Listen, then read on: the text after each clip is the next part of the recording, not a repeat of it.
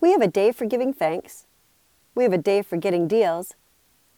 And today is hashtag Giving Tuesday and the day we can celebrate giving back and encouraging global generosity. We all have the power to make a positive difference. How do you give back? Here are today's hot tips for building your resiliency and celebrating World Day of Giving. What act of giving can you do today? Can you be a coach or a mentor? Can you donate blood or buy a cup of coffee for someone in need? Share a picture of someone or something that res- represents your reason for giving. Looking for more tips to build your resiliency? Look for my book on Amazon called Stress Out 52 Weeks to letting more life in.